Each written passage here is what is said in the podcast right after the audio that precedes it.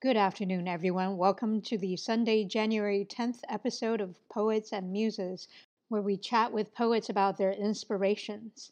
I'm your host, Imogen Arate. You can find us at poetsandmuses.com as well as on Instagram and Twitter under Poets and Muses. You can also subscribe to our weekly newsletter either at poetsandmuses.com or at the upper right-hand side of the Poets and Muses SoundCloud page. Now, in addition to the Poets and Muses website and SoundCloud page, you can also listen to the Poets and Muses podcast wherever you listen to podcasts. With us today is Julie Danho, with whom I will be discussing her poem, Lounging on the Couch on My 39th Birthday in Pink Flannel Donut Pajamas, and my poem, To the She I Don't Fully Know. Before we do that, however, I'm going to go over some virtual poetry events taking place during the week of January 11th. On Monday, January 11th, from 8:15 p.m. Amsterdam time, Labyrinth will be hosting their weekly open mic, and you can find out more information and register at labyrinthamsterdam.nl/events. Again, that's labyrinthamsterdam.nl/events. From 8 p.m. Central Standard Time, Frizzy Productions will be hosting his Poets Playground We Play Clean open mic via Instagram Live at poets_playground_. Again, that's at poets_playground_. On Tuesday, January 12th, from 3 to 5 p.m. Eastern Standard Time, Urban Word NYC will be hosting their first draft open mic for those between the ages of 13 and 23. This is a virtual writing workshop and open mic series facilitated by Roya Marsh. You can get more information and register at urbanwordnyc.org/firstdraft. Again, that's urbanwordnyc.org/firstdraft. From 7 to 8 p.m. Eastern Standard Time, City of Asylum will be hosting their Staff Picks Favorite Poetry Reading compilation with poets Sam Sax and Julian Randall. You can find out more information and register at cityofasylum.org. Again, that's cityofasylum.org. From 8 to 10:30 p.m. Eastern Standard Time, Alexa Lash and Major Muse will be hosting their Creatively Undistanced open mic. You can find out more information at Major Muse on Instagram. Again, that's Major Muse on Instagram. Muse is spelled M-U-Z-E.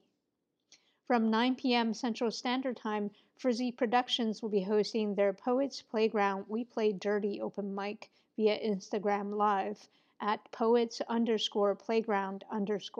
Again, that's at poets_playground_. From 7 p.m. Pacific Standard Time, Poetry Center San Jose and Works San Jose Art and Performance Center will be hosting their well-read reading featuring Sharon Coleman and McTate Strongman II. You can find out more information at PCSJ.org. Again, that's PCSJ.org. PCSJ like Poetry Center San Jose. On Wednesday, January 13th from 6 p.m. Amsterdam time, Word Up Amsterdam will be hosting their Inspiration Factory Writing Workshop by Janice. You can find out more information by going to wordupamsterdam.weebly.com /workshops.html. Again, that's wordupamsterdam.weebly.com /workshops.html. Weebly is W-E-E-B-L-Y. From 8:30 p.m. Beirut time, Sidewalk Beirut will be hosting their weekly online open mic. You can find out more information at sidewalk_Beirut on Instagram or Sidewalk Beirut on Facebook. Again, that's either sidewalk_Beirut on Instagram or Sidewalk Beirut on Facebook. From 6 to 8 p.m. Mountain Standard Time, Sprawl Magazine, the reading series, and Desert Diwata will be hosting the Ox Reading, an open mic featuring Chervana Givens, Julia Kinu, and Drela Van Rankshak. You can find out more information on Instagram at Desert Diwata. That's Desert D-I-W-A-T-A. Again, that's Desert D-I-W-A-T-A. From 7:15 p.m. Central Standard Time, Luya Poetry will be hosting their open mic, and you can find out more information and register at Luya Poetry on Instagram. Again, that's Luya Poetry. Luya is L-U-Y-A. On Thursday, January 14th, from 9 p.m. Paris time, Paris Lit Up will be hosting their open mic, and you can find out more information at parislitup.com/open-mic. Again, that's parislitup.com/open-mic. From 6:30 to 9 p.m. Eastern Standard Time, the Hudson Valley Writer Center will be hosting the first of their 6 Finding Your Poetic Voice workshop with Amy Homan. You can find out more information and register at writerscenter.org/calendar. Again, that's writerscenter.org/calendar. On Friday, January 15th, from 11 a.m. to 12:30 p.m. British time, Poetry LGBT will be hosting their Speak Your Truth writing workshop. You can find out more information by messaging Andrina Leanne at survivor.andrina.leanne on Instagram. Again, that's survivor.andrina.leanne on Instagram. Andrina is spelled A-N-D-R-E-E-N-A. Leanne is spelled L-E-E-A-N-N-E. Again, that's A-N-D-R-E-E-N-A. Leanne is L-E-E-A-N-N-E. From 7 p.m. West African time, Graciano Enwerem will be hosting his Corona Versus Open Mic via Instagram Live at Graciano Enwerem. That's Gracianoenwerem. Again, that's Gracianoenwerem. From 7:20 to 9:30 p.m. Eastern Standard Time, the Hudson Valley Writer Center will be hosting their open mic night hosted by Bill Bushell. You can find out more information, again, at writerscenter.org/calendar. From 8 p.m. Eastern Standard Time, the August Wilson African American Cultural Center will be hosting their Poetry Unplugged, hosted by Mahogany Brown, featuring Nikki Giovanni and Jessica Kerr Moore. This is in celebration of this year's Martin Luther King Jr.'s holiday. You can find out more information and register at aacc-awc.org/events. Again, that's aacc-awc.org/events. On Saturday, January 16th, from 9 to 11 p.m. Morocco time, Moroccan Poets will be hosting their open mic via Instagram Live at Moroccan Poets. Again, that's at Moroccan Poets. From 7 p.m. Central Standard Time, Defunct Magazine will be hosting their New Year reading series featuring Kalisa Ray and Keegan Wheat. You can find out more information and register at defunctmag.com/events. Again, that's defunctmag.com/events. Defunct is spelled D-E-F-U-N-K-T. And now let us welcome our poet guest of the week, Julie Danho. Hi, Julie. Thank you very much for coming on to Poets and Muses. Hi, thanks so much for having me. Of course. So you brought with you your poem, Lounging on the Couch on My 39th Birthday in Pink Flannel Donut Pajamas. It really sets up the mood. I really love it. Thank you. So before we get into your poem, can you tell us a little bit about yourself? Well, I just published my first full-length collection in March. So it came out right as the pandemic was starting. And I'm a really slow writer, so it took me a very long time to write this book.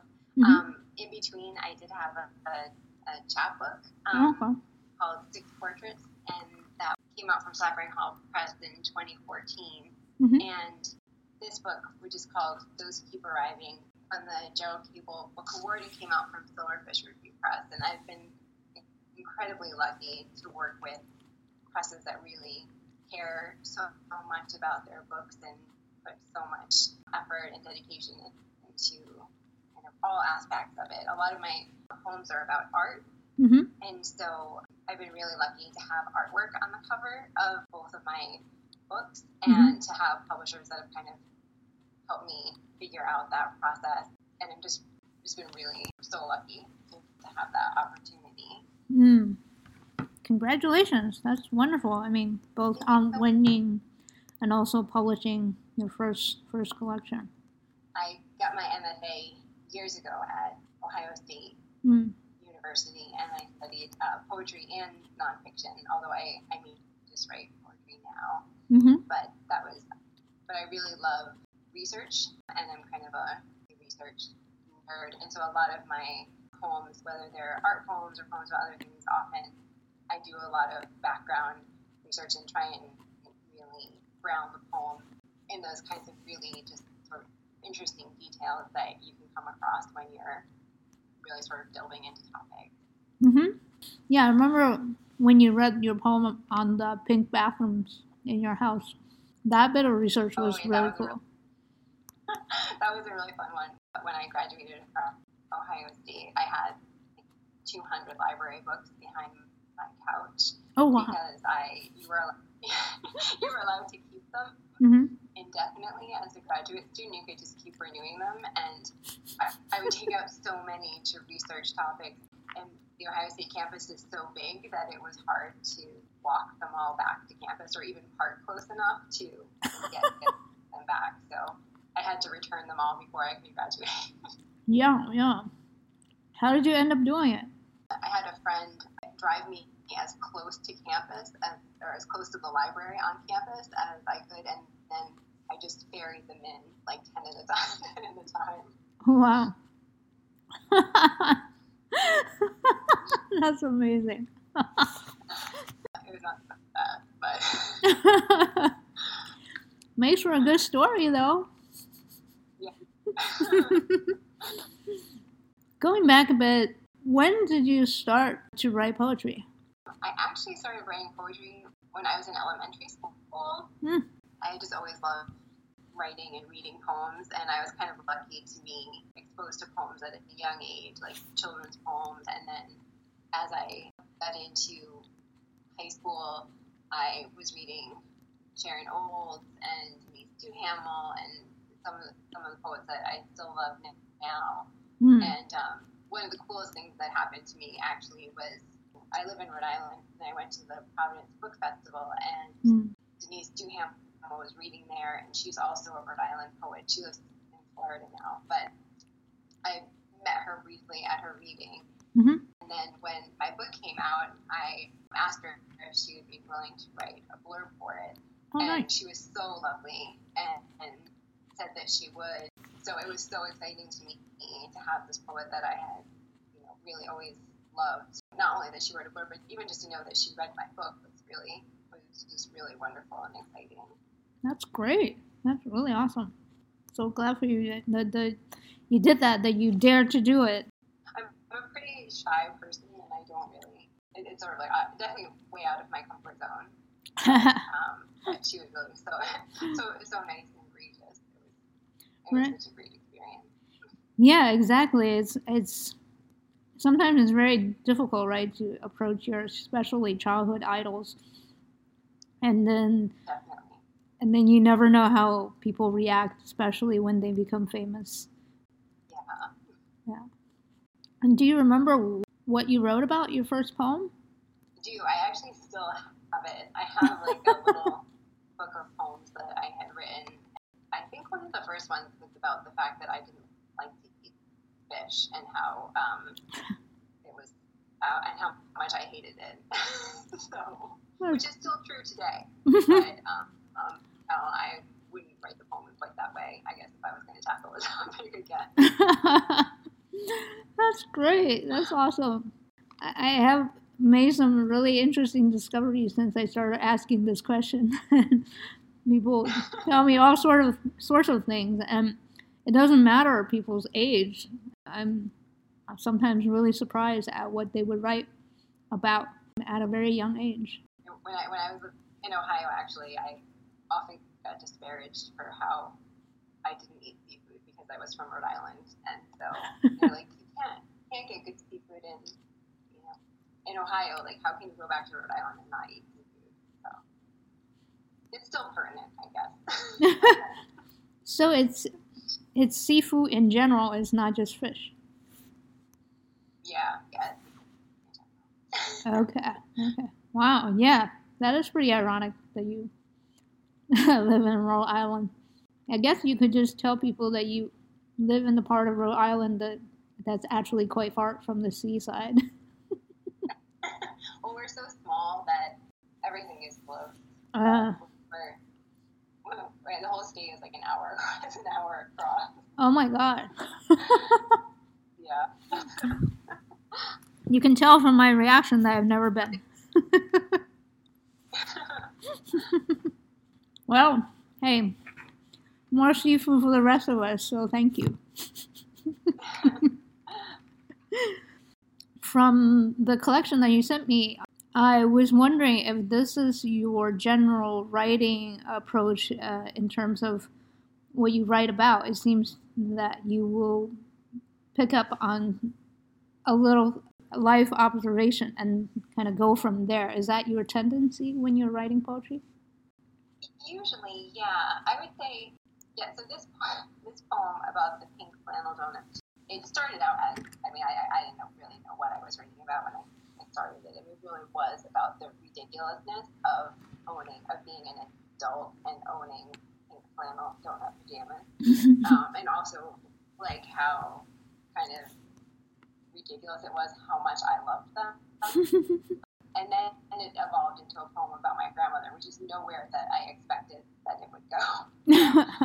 Then other poems, like some of the art poems that I've written, I would say that they are definitely kind of inspired by like looking and studying at an artwork, but I rarely would like go and specifically seek out something to write about. It is more how I kind of encounter it and then like sort of unravel what my interest in it is in the process of writing the poem.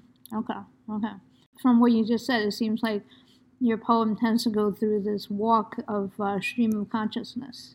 Yeah, and I revise a lot in my poems, which also I guess comes from why I am so slow at writing them, but I feel like they really kind of work themselves out over many, many rounds of revision. Yeah. I think a lot of budding writers don't necessarily understand or appreciate the editing process. Yeah, I guess I see people and they're writing these amazing poems and they're writing them, they're publishing a lot of books and, they're all really good. And I'm always so impressed by that because I feel like when my poems start out, they're in such rough shape. They just need to be sort of like fine-tuned over time, and so I think revision is important to everyone's process, but some people seem to be able to really, I'm just impressed at how prolific they are and at the same time how good their work is. But yeah, I think a lot of people, if you haven't written a lot, maybe sort of underestimate how long it can take to get something done. Yeah, I think also it depends on the person too. Some people are just faster writers than others. It just is. And I think we each have our own process that works well or best for us. And it's and it's understandable, right? When you are like really like putting in the elbow grease in every poem, and then encountering people will be like, poem. You know, it can be very frustrating. At the same time, I think appreciating our own process is very important to allow us to concentrate on that rather than being distracted by other people's abilities that we might not, unfortunately, have. It's just what it is, kind of thing. Yeah, I agree. And I feel like the longer I've been writing, the more, I mean, I've always loved writing, but I feel like I enjoy the process more as I've kind of gotten older and just can kind of understand and accept the way that I work and have fun doing it in a way that maybe I wasn't always able to as much in the past. Mm. Yeah. I think that helps too, because then you're not nervous about the process itself, which can slow you down even more. Yeah. I guess now will be a good time for you to read your poem for us. Okay. It might be helpful before I read it just to let people know. So there's a couple Arabic words in the poem. Sita means grandmother. Jida means grandfather. Afla is kind of like a party, often at a church. And baklava is, or baklava, it's basically the Syrian equivalent of baklava. So this poem is called Lounging on the Couch on My 39th Birthday in Pink Flannel Donut Pajamas. Surely birds would love to peck at the dozens of donuts adorning my arms and legs.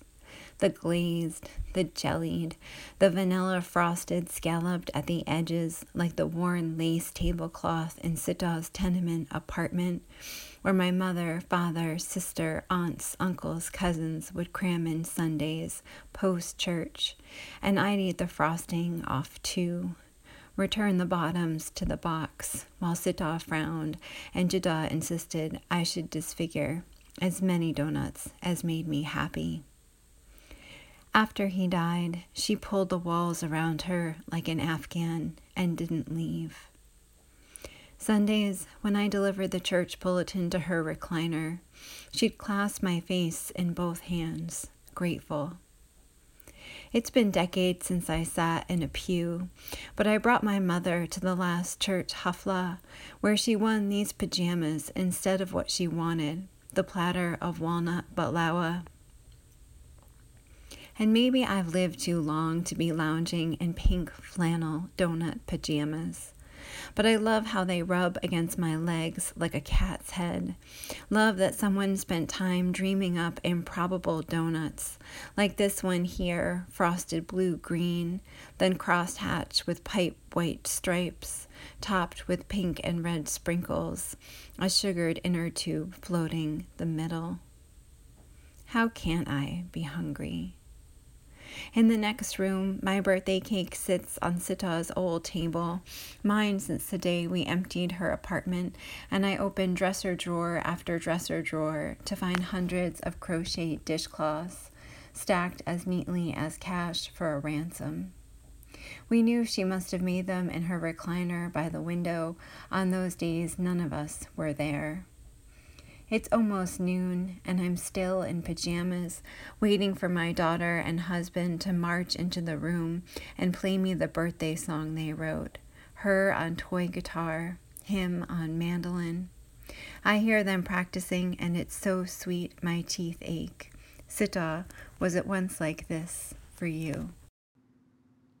Thank you. It's just such a wonderfully warm poem, like all the different senses that you bring to the poem through the imagery, like talking about how the flannel feels like a cat rubbing against you. I really love it.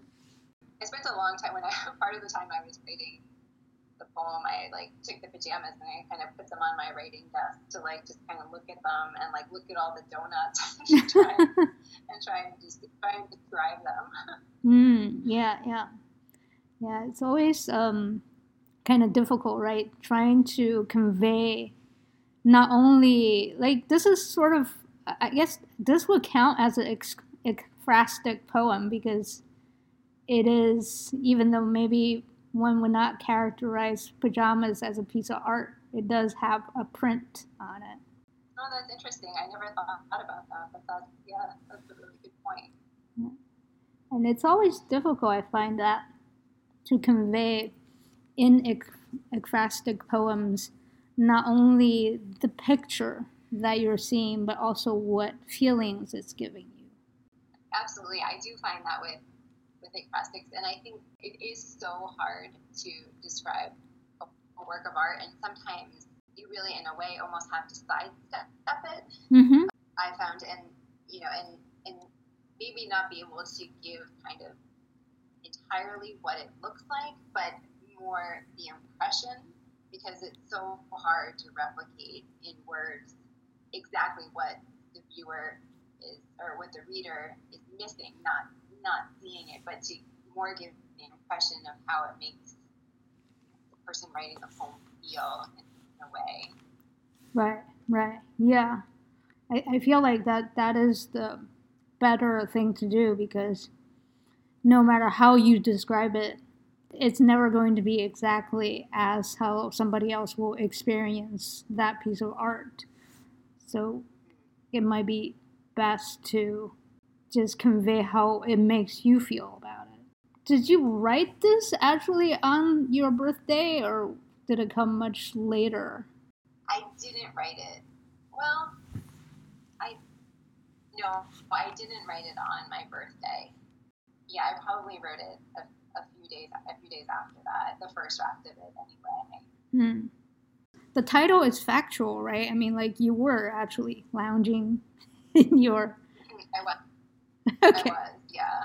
That's great. And I know it, like I said, it was definitely inspired by just how silly the whole thing was. Mm-hmm. And just the fact that at a church chapla that they were giving away these pajamas, it was just very strange to me. Because when my mom got them, she was like, "What am I supposed to do with these?" You know, and And they were like an adult size, like they weren't a child, they weren't a child size or anything. But I mean, as soon as, like, first time I put them on, I was kind of really, they made me so happy, and I was like, this is just, you know. And so the poem really started out of a place of utter silliness, and I think I just very much associate church with my grandmother.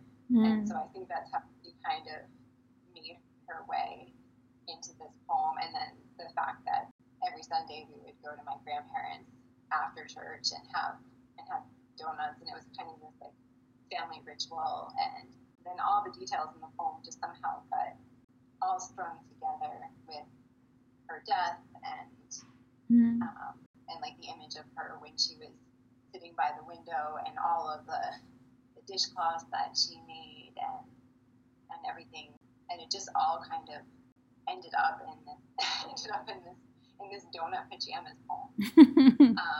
I have to say, this is one of probably the poems that in the book that is most meaningful to me, just because it's so much about my grandmother.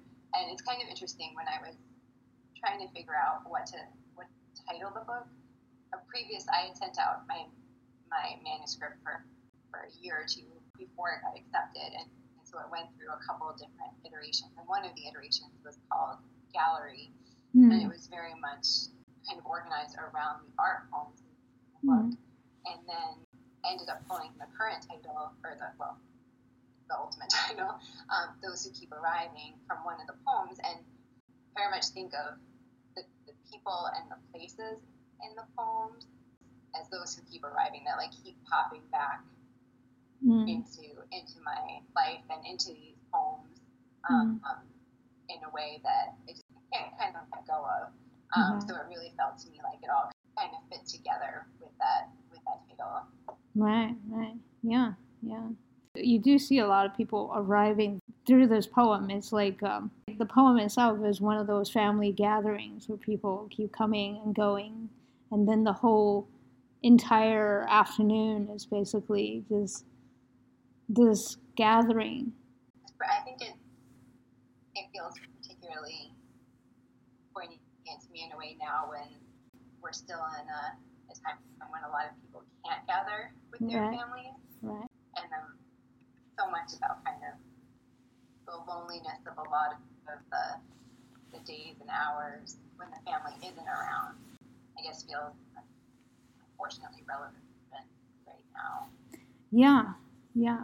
I actually really just love all of these feelings you brought into the poem, that the sense of ridiculousness that you felt in the beginning, and starting with a bird talking about wanting to peck at these donuts, to this really wonderful childhood memory of spending Sunday afternoon with your grandparents and the rest of your family. And then I love this image about after your grandfather passed away, how your grandmother dealt with her grief by just shutting herself in, and this image that you wrote that after he died, she pulled the walls around her like an Afghan. I love that line so much.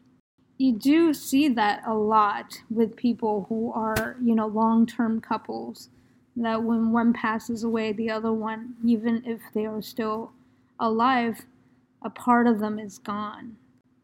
And it was really because my grandmother was sort of such an avid churchgoer, it was so significant when she stopped going, and so I felt like we were kind of in a way going in her place, and then we would bring her the bulletin and let her know what happened in church every week.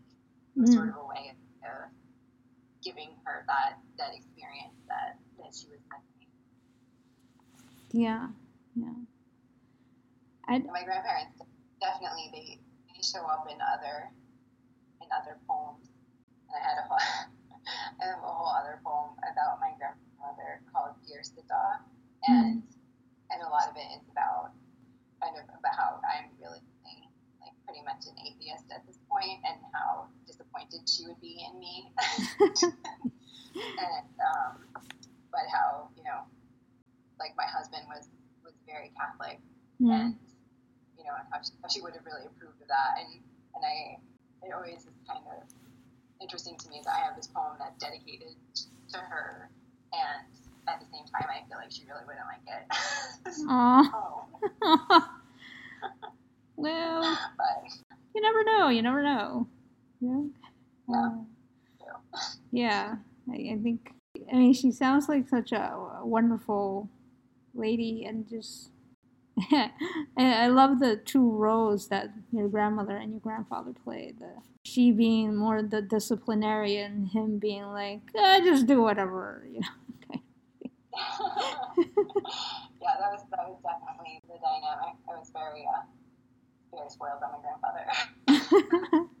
I appreciate you explaining about these instances of Arabic coming into the poem.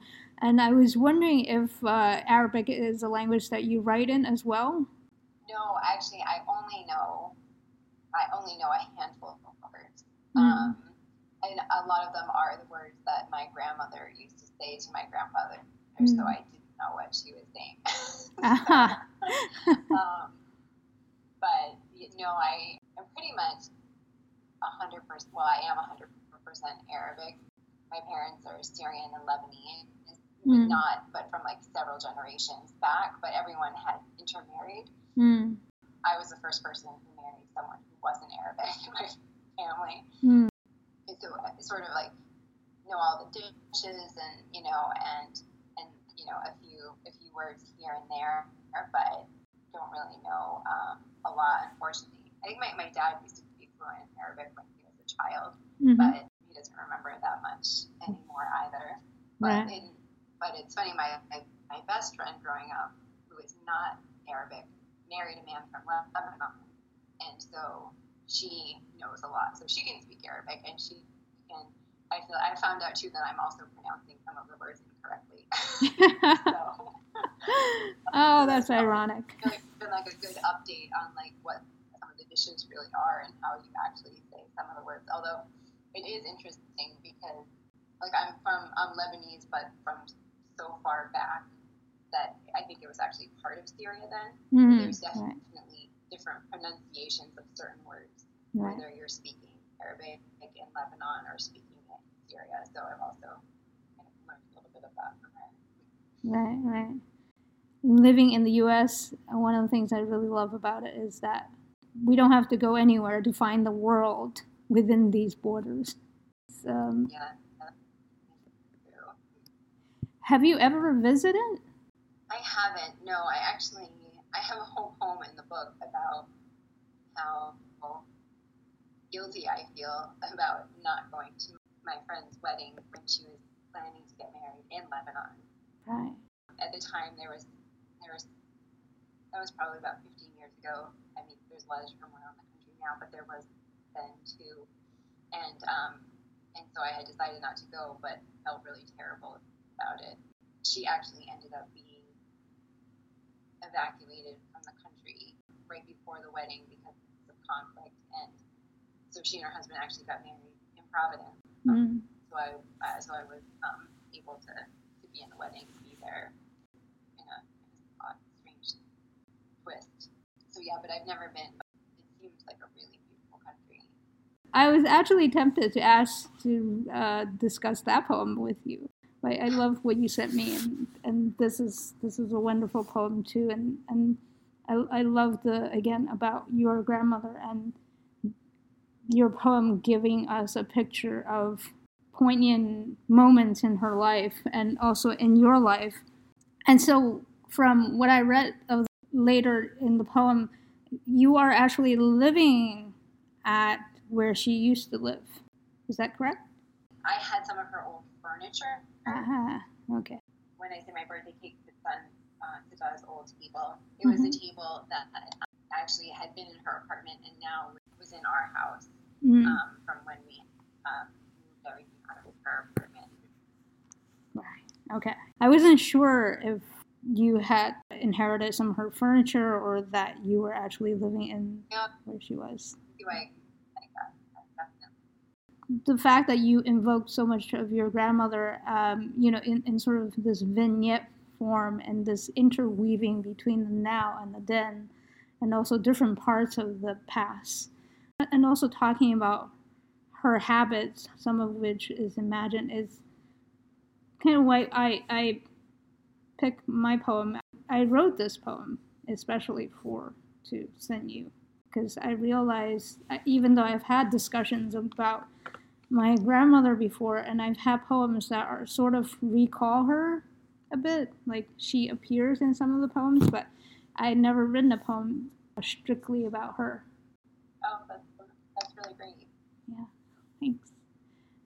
thanks. So it's called To the She I Don't Fully Know. So I'm gonna read it and then we can talk about it. I'm trying to reconstitute your scent, but only clips of your habits come to mind.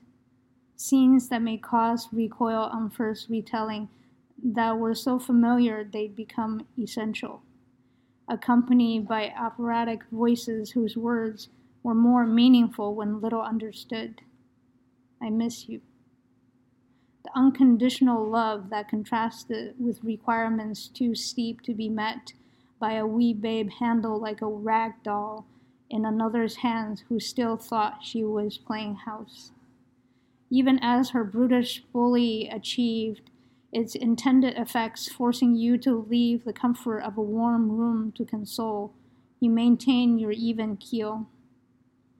I wish you were still here to see me stout, to answer my barrage of questions so many wise now meet with silent ends. But I know yours was mostly a rough road, though you hung on as long as you were able. You were my bedrock.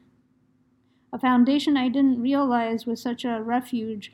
Our relationship was simple and pure, and I was privileged to know the best version of you, an alchemist who transfigured pain into love. That's a really lovely poem.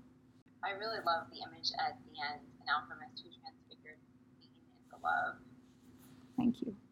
I was wondering how you chose that metaphor. That was what struck me most when I was reading it. I genuinely don't recall exactly why I came up with that. My guess is that I think she had worked in a chemist or a drugstore or something when she was younger, when she was maybe in her late teenage years. Because since she passed away, more recently, she's passed away for, my God, I think a couple of decades now. Wow. Things you don't think about until you think about them. So recently, I've been asking my mom more about her to get a sense of who she is, because I only known her for like the first kind of decade of my life before we immigrated.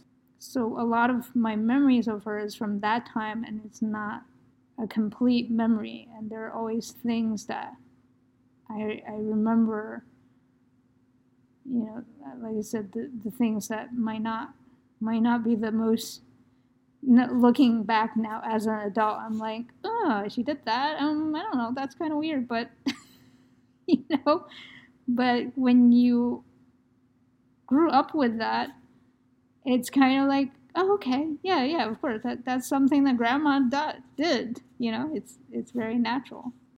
And so... Yeah, well, that's always interesting when, because it's, you know, a really great metaphor on its own, but sort of knowing that it actually is also rooted in, like, the personal history of your grandmother, you know, it sort of makes it even more meaningful than you know as just reading it, but so that's why it's just so interesting to get those little kind of author tidbits of history that, and, like, what's woven to the choices of the poem.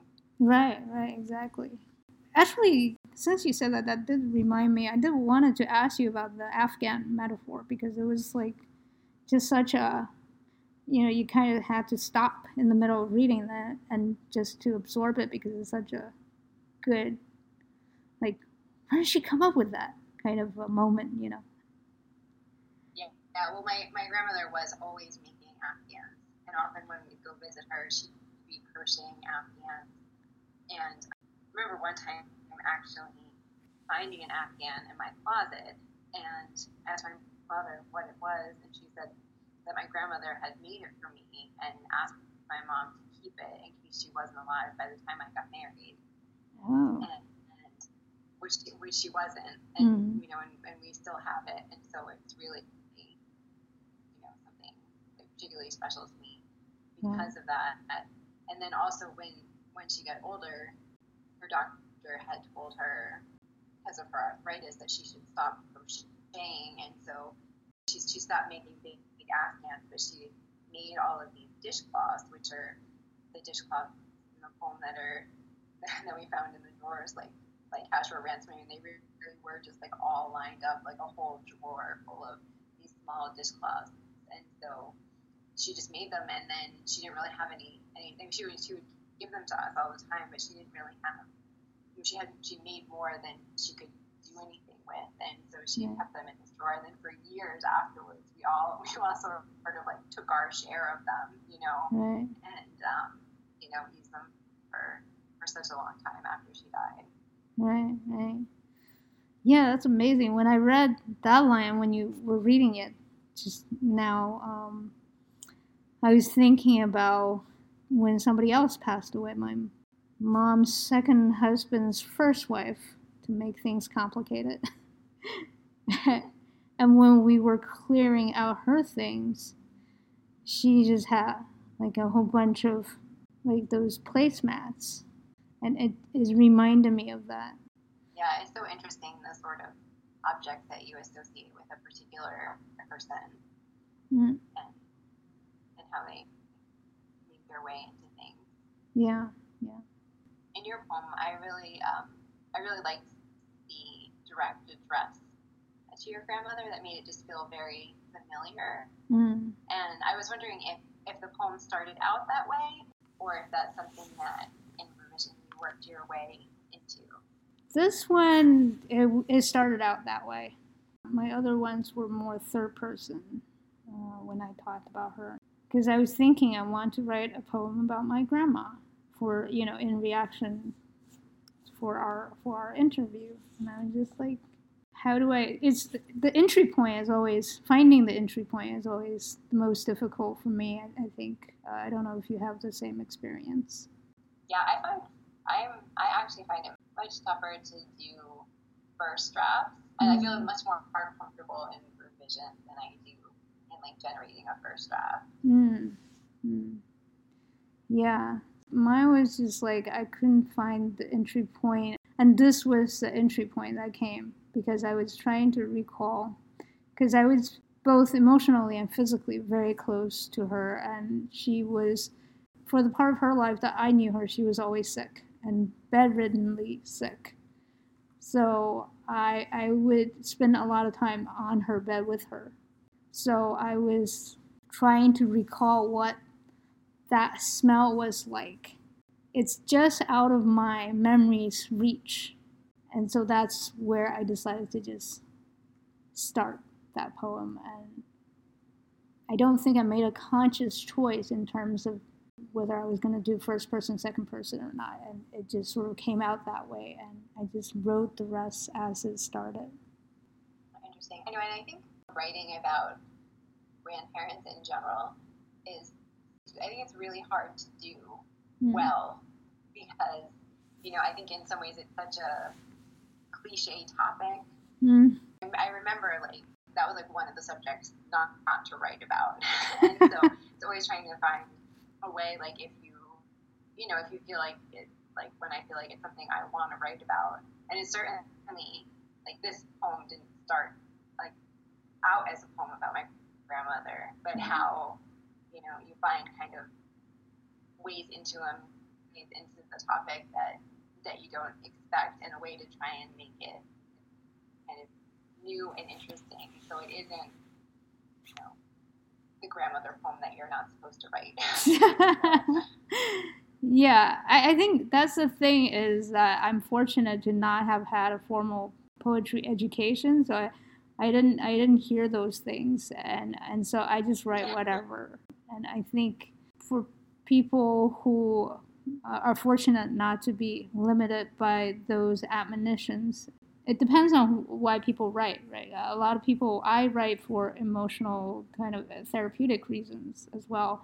And for a lot of people, poetry or writing in general serves as a therapeutic tool for them.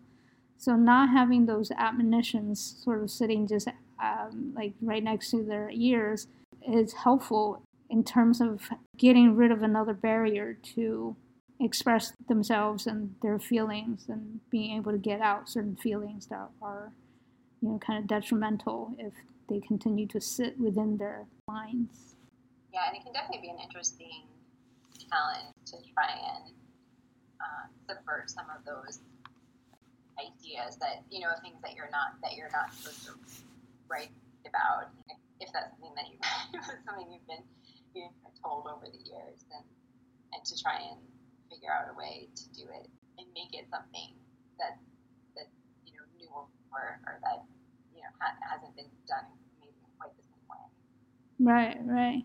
I think if we are writing, again, it's like why do you write, right? If you write to publish, then likely, you know, just in terms of probability, submitting a grandparent's poem probably won't get you as much attention as something else, because it's so many people have submitted their own version of it. Not having the breadth of knowledge of knowing that the editor has seen tons of grandparents' poems, you know.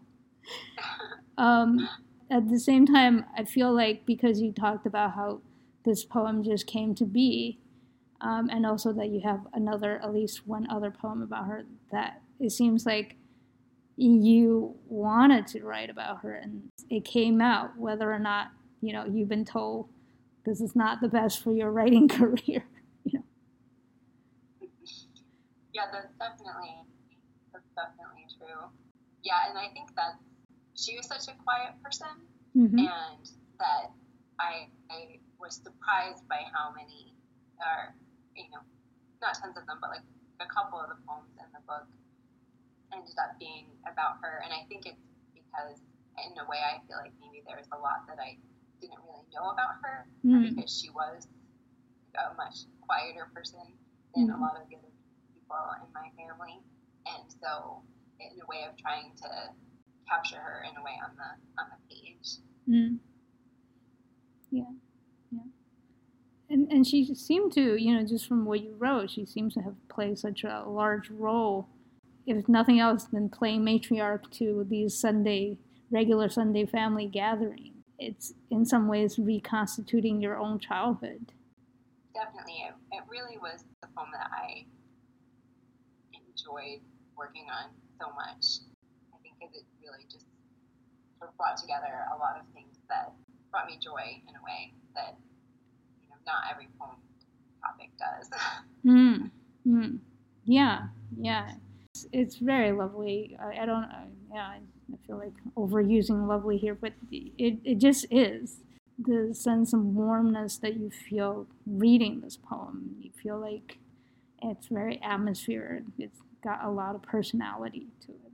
It's wonderful that it is in that first collection of yours. Thank you. Yeah, I really appreciate that. I was wondering about your poem. I thought it was really interesting that you didn't use any punctuation. And I was wondering if that's something that you do a lot in your poems, if that's sort of part of your style, or if that felt particularly suited to this poem. Yeah, I started letting go of punctuation, I don't remember when, I think, within the last year.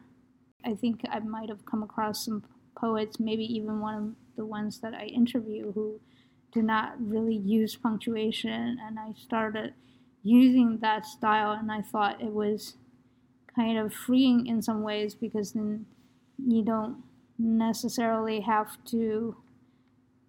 I think one of the explanations I got from someone else who didn't use punctuation is that it kind of allows other people, the readers, to stop where they feel like they could stop, so it becomes even more of an interactive experience, the poem. So I started doing that and just using line breaks to punctuate. I do sometimes use question marks, somewhat similar to how you use, I see more punctuation now I look at it closer. And I feel like, again, it's kind of freeing, because then I don't have to think about, well, do I want this to be a sentence? I could just let the poem run on. In some ways where one sentence, or what people might see as a sentence, kind of melts into the other and let the idea kind of flow.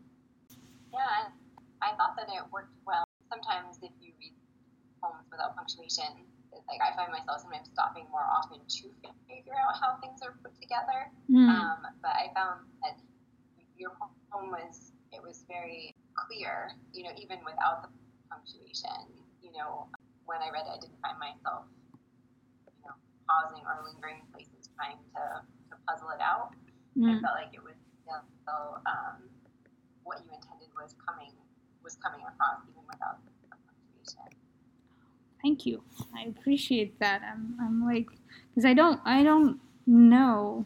I try to write as the way I would read it.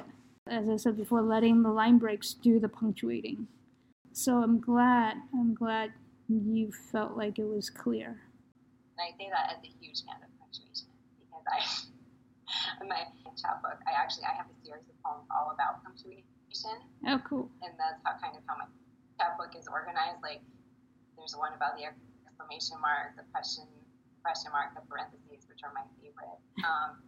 Actually, I have two parentheses poems because I love them so much. And although I feel like I probably, it's my M-dash in that I overuse them. But I don't think I've ever written a poem without punctuation, but I do really, enjoy that style with other writers. Yeah. I didn't start doing it until recently, and I'm just sort of took to it. And I was like, oh, okay. Something else I don't have to worry about.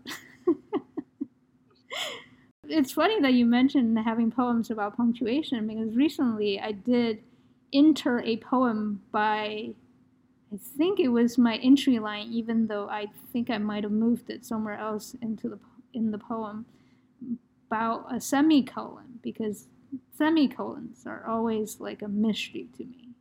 Always a mystery to me. Never. That's actually the only punctuation mark that I did not write a poem about. I tried and failed to write a semicolon poem.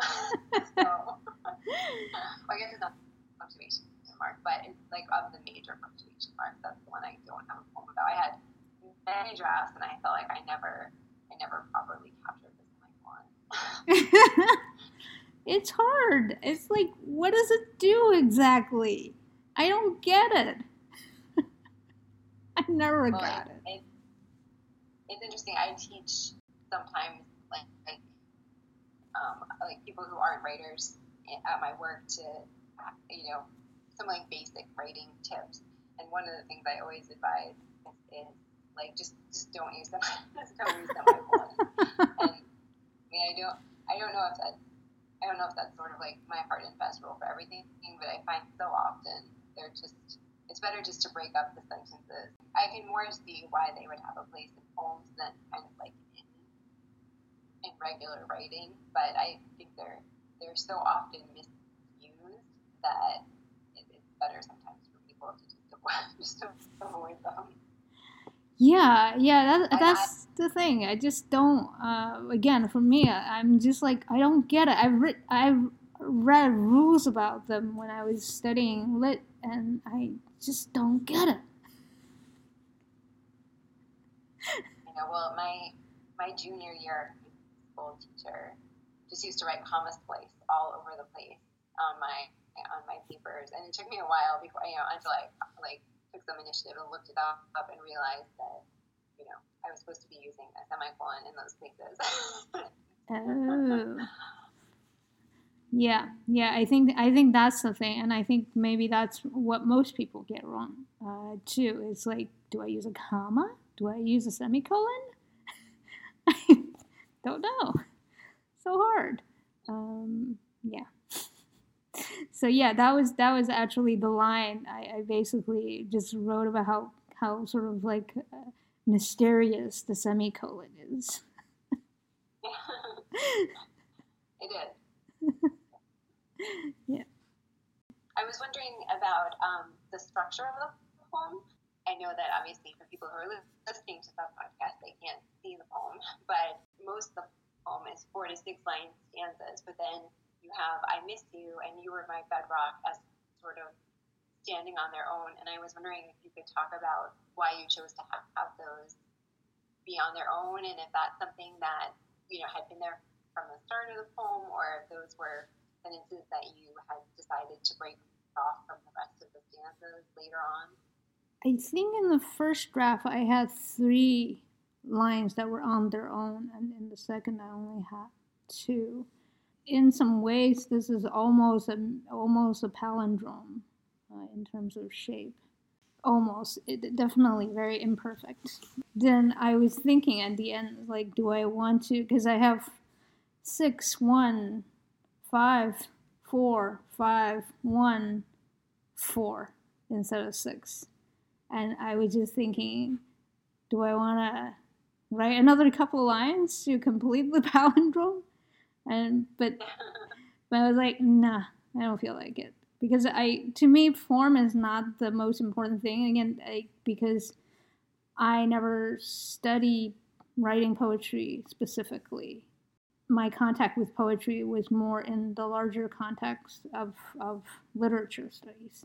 Again, I feel like I'm not as restricted by the form, and also, again, my purpose for writing is much more therapeutic in nature. But I do play with form sometimes, especially now that I'm writing a lot. I feel more comfortable and maybe more confident in my ability to write things or hold thoughts in my head enough, knowing that I won't lose the thought if I took a little tangent into form making or finding synonyms or something. I think I'm a little bit more comfortable playing with form. The form is much more secondary. But I did decide to, even in the first draft, to have these two lines out because I felt like using, again, line breaks as punctuation or as emphasis. So these lines were on their own because these were two lines that were like the major points of the poem, I guess. Yeah, it definitely comes across that way. Yeah. And I thought that they, it had a nice emphasis having those single line stanzas. I didn't set out when I was writing this poem. It wasn't like I outlined it as, I'm going to do a palindrome. I'm going to have two pull-out lines. It wasn't deliberate. It just, this is what came out. And I massaged some of it. But yeah, for the most part, I didn't really. The last stanza, I was just like, I'm going to just leave it. Yeah, no, I think it works really well, the structure. Thank you. What about for you? Like, when you were reading it, I felt like there were three major sections to your poem, but your poem is basically a column shape with enjambments and sentences going across different lines. So was that on purpose or something that just came out that way? I think I often have poems as one kind of without stanzas when I feel like I want them to feel more casual and conversational, and which is how I really wanted this poem to come across. And so I find that some of my other poems, the ones that maybe feel a little bit more formal, are often in tercets. I find that tercets are my often sort of go-to stanza when I have stanzas. But I really wanted this one to feel kind of like a little bit like a stream of consciousness and almost for the reader to experience it the way that I wrote it, in a way when I didn't kind of know what was coming. No. So I'm kind of going on all these sort of, into the present and the past and into all these sort of different images. And so I felt like having it all be one long stanza helped that be more effective and fit both the subject matter and the tone of the poem best. Okay. Yeah, I have the tendency of writing in one block as well, and then after I've written that one block, I would go back and then I'll be like, I should break it up into another stanza here. I should break it up into another stanza here. So the form comes, again, secondary to my being able to get out what I wanted to write out. Yeah, and I do really love enjambment, and in this poem in particular, I don't think there's one, besides the last line of the poem, there's no sentence that is on its own line, and even that one, it starts with ache, and then the doll was at once like this for you, and that's the only line that's like a full sentence on one line, and that's whole, because I really wanted the emphasis and stop on that one question. Mm-hmm. Yeah, that is really interesting in that you ended the poem with a question and an attempt at engagement. And again, is that something that you did on purpose? Yeah, I really wanted it to be, because it wasn't a poem that was written in direct address, and so having that turn at the end, as if I am speaking to her. It wasn't there from at the start of the poem, but it kind of, in the revision process, it really felt like that was the right ending for the poem, was to change it to direct address at the end, away from the third person that had been for the rest of the poem. Mm-hmm. It's very engaging and grabs you. And I, now looking at it again, I wonder if that might be the reason why my poem is addressed to the second person. Yeah, I think it's, I mean, it's such a pleasure, and, you know, just such a great experience to be able to read your poem that you wrote in response to my poem. I really, that's such a great thing. I really appreciate that. That's one of the things I find incredibly stimulating, reading other people's poems and listening to other people's poems as well. Every time I go to a reading where I'm stimulated, I feel like, oh, I have to write something. and so I really... I find that's the best way to get out of being read, is to just sort of sit down and read a lot of poems. Because I think that's really how I started writing poems in the first place, was I so admired what other people were doing and wanted to be part of that process. Mm. And so, you know, it really was like wanting to be part of like a bigger conversation. And so, you know, just being someone who just really loves poetry so much that it made me want to do it myself. Right. Yeah. I'm sure Uber just about everybody. That's how they get into it. Yeah, I wonder, because from the people I interview, it seems like different processes. Obviously, they might have, you know, read a lot of poems growing up, or, you know, in their studies, whatnot. At the same time, I don't know that it has the direct effect that it has on other people. That stimulant to reaction kind of effect that it seems to have on both of us. Yeah, it's interesting. And I mean, I feel like all of these questions, that we could be doing some kind of anthropological study. And the grandmother poems or grandparents' poems as well, I feel like there should be some kind of, at least like a 10-volume anthology on grandparents' poems. That would be a cool idea. Yeah, I think it will be awesome. I think, you know, because we all write these poems on our own. If we're not doing something like the, you know, this sort of interview program, we never know that this is a staple in many poets' writing life as well.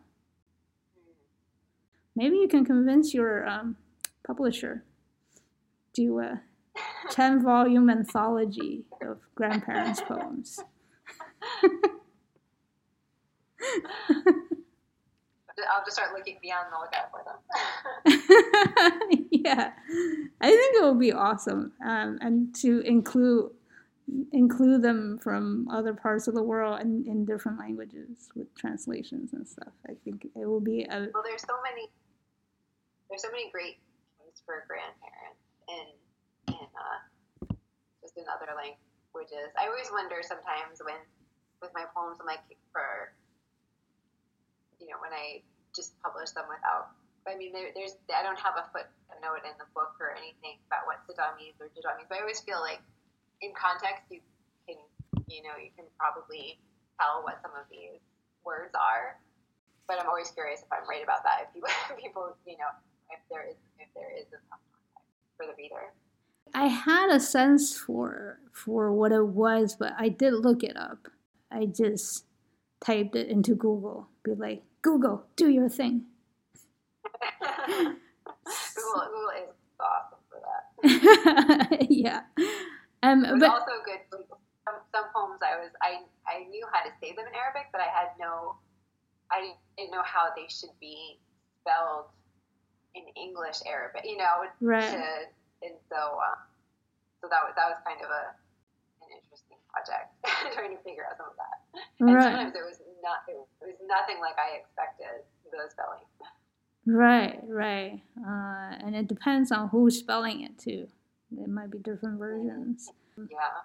So I was able to find Sita, but not the word for grandfather. I kind of got it by context. I was like, yeah, I think that's grandfather. But, yeah, I couldn't tell. So. Well, it's interesting because we always called my we always spelled it Gido. Mm. And my dad was actually with my, like, halfway through my daughter's life, he was like, maybe I want to be Jiddo, and nobody could handle it. We were like, Like we can't spell it that way. It's just, it's not natural. And I have no idea what, maybe that is really how it's spelled, and that's why you couldn't find it. So I'm not sure. That's good to know. That I love how these little revelations come. You know, like, okay, yeah. A lot of people use city instead of sita, so I think like it has, you know, it has a bunch of like different little variations. Yeah. To close our conversation, I would love for you to let us know if there are any virtual events that you would recommend and how people might follow you online. I have a website that's juliedanho.com. So it's Julie, DANHO.com. Mm-hmm. And I'm also on Facebook. I'm Julie Danho O'Connell. Mm-hmm. And I am on Twitter. I think I'm at Danho Julie. And as far as virtual events, I post my virtual events on my website, but also I did want to give a plug for Slappering Hall. They publish my chapbook, and I'm on their board. I'm actually their proofreader of all of their books. Nice. And they have an amazing reading series. And right now, everything is virtual. And mm-hmm. so they have a beautiful restored train station in Sleepy Hollow, New York, but that's closed right now. Mm-hmm. And so I imagine probably even after, you know, when people can start gathering in person again, that they will probably still have some virtual events or offer them virtually, but they're an amazing organization, and they've had like a great lineup of readers this year. So I would definitely check them out there. It's Labyrinth Hall Press at the Hudson Valley Writer Center. Okay, wonderful. Well, thank you very much for your time. I really appreciate you taking time to talk with me about your poem and your grandparents. Oh. It's been a pleasure. Thank you so much for having me. Yeah. As always, you can find us at poetsandmuses.com, as well as on Instagram and Twitter under Poets and Muses. You can also subscribe to our weekly newsletter either at poetsandmuses.com or at the upper right-hand side of the Poets and Muses SoundCloud page. Now, in addition to poetsandmuses.com and our SoundCloud page, you can also listen to the Poets and Muses podcast wherever you listen to podcasts. I'm your host, Imogen Arate. Thank you very much for listening. I hope you have a safe and healthy week, and I look forward to bringing you another episode next Sunday.